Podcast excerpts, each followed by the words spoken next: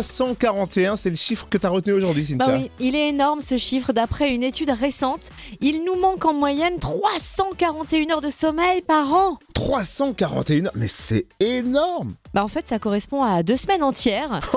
Enfin, précisons, hein, ça c'est pour les femmes, parce que le déficit en sommeil des hommes n'est pas tout à fait le même. Ouais, je suis sûr qu'il est plus important chez nous, non Tu rigoles, non C'est l'inverse, il est moins important. Attends, Oh, tout de évidemment. suite Bah oui, vous les mecs, il ne vous manque que 289 heures de sommeil, c'est précis, soit l'équivalent de 12 jours. Allez, Ah, Eh tu sais ben, que pour voilà. les supporters du PSG, c'est plus quand même. hein. Le nombre de nuits qu'ils n'ont pas réussi à dormir après les matchs. C'est parce qu'ils étaient occupés. enfin bon, quoi qu'il en soit, forcément, ce manque de sommeil a des répercussions sur notre vie. Euh, Il met à mal notre productivité au travail, par exemple. On a plus de mal à se concentrer, on est moins vif, on est Mais plus irritable. La aussi. solution, je l'ai, la sieste Bah oui, entre autres. Enfin, moi, n'empêche, je te trouve que ce déficit de sommeil, bah, c'est pas très couette. Hein.